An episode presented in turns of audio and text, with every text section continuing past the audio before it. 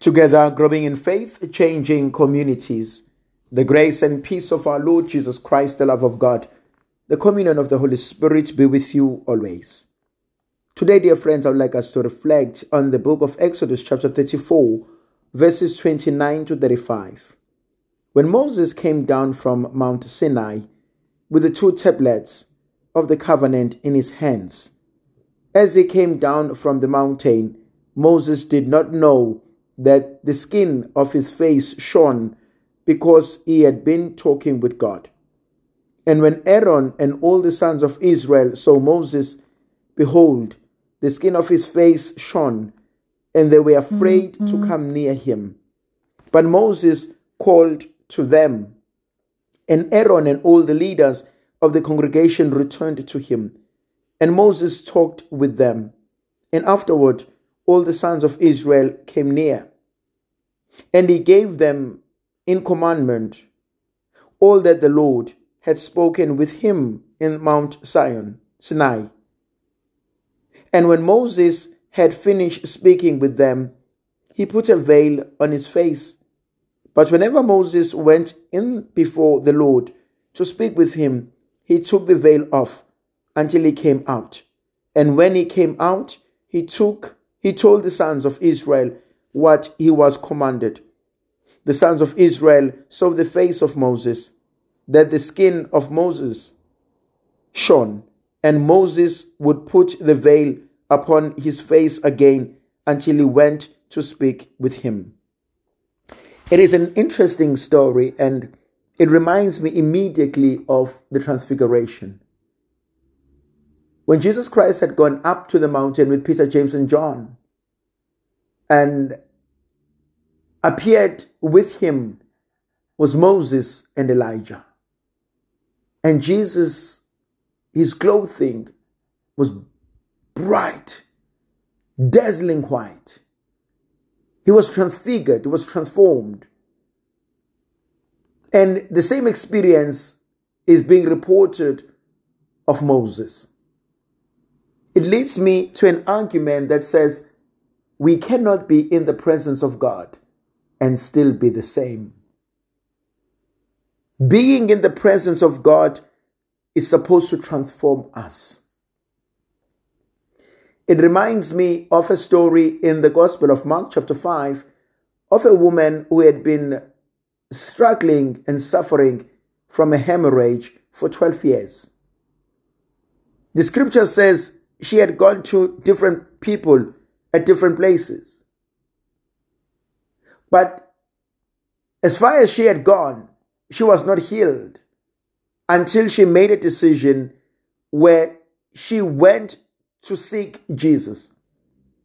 And she was so afraid of going into the presence of Jesus that she decided to come right behind him. And she said, to herself, If only I were to touch the fringe of his clothes.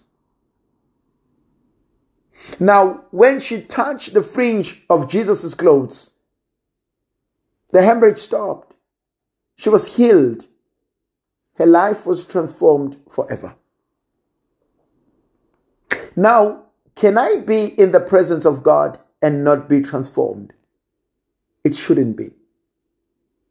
You know, as one reads the account of Moses in the presence of God, one realizes that being in the presence of God is supposed to transform us.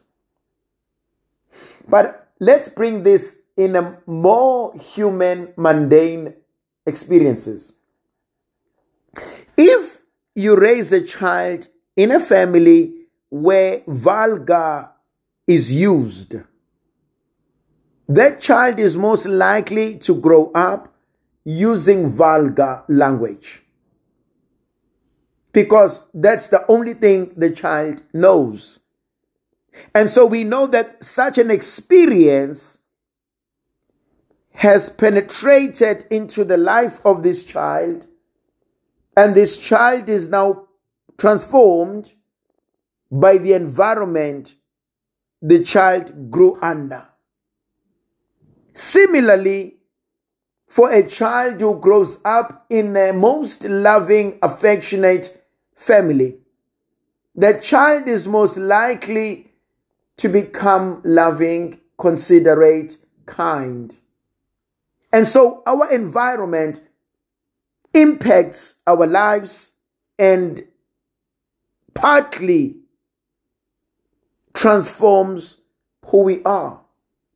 Now, if it can happen with our friends, with our families, how much more with God?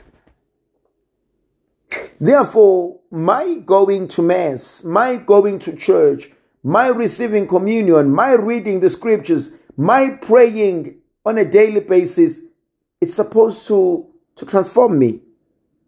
It's supposed to challenge my thinking. It's supposed to help me to be a better person. Now, there is a second element in here. Moses was able to talk to God face to face. He did what very few people in the scriptures were able to do. Moses spoke with God face to face. And if you listen to the scripture so well, he spoke to God, or rather, God spoke to him as if to a friend. And you and I have that privilege in the presence of God in the Blessed Eucharist.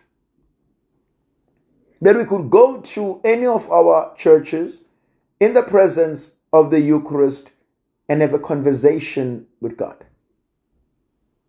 That we are so privileged, we are so blessed that God wants to become part of our lives, of our daily lives.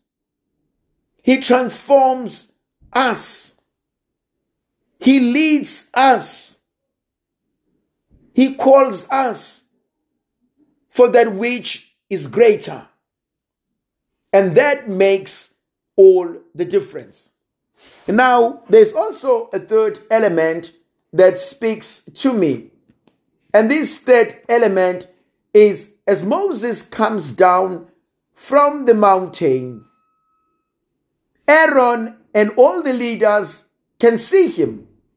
But obviously, when they see him, they are afraid of approaching him because they can see that their brother has been transformed.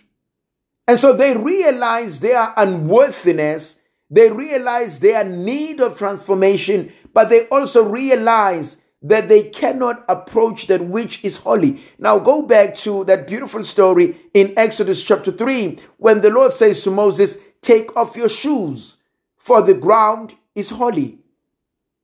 And so Aaron and the elders and the leaders somehow need to take off their shoes, somehow need to prepare themselves to come into the presence of Moses because Moses represents that which is holy.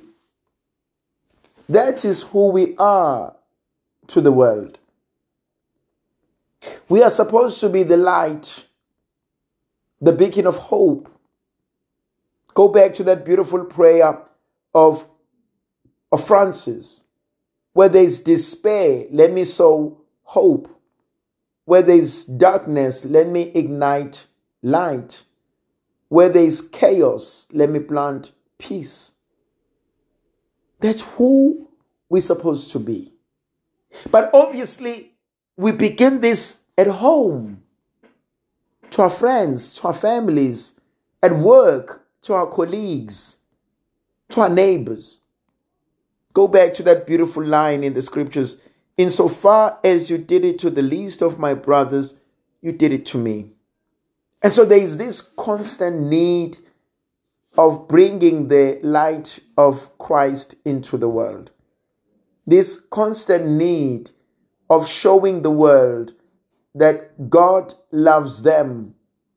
This constant reminder that God still cares about us.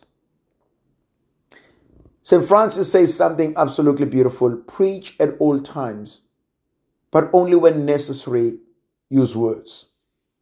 That's who we are called to do to preach with our lives. May the Virgin Mother of God continue to be with us, to protect, to bless, and to guide us. The Father, the Son, and the Holy Spirit. Amen.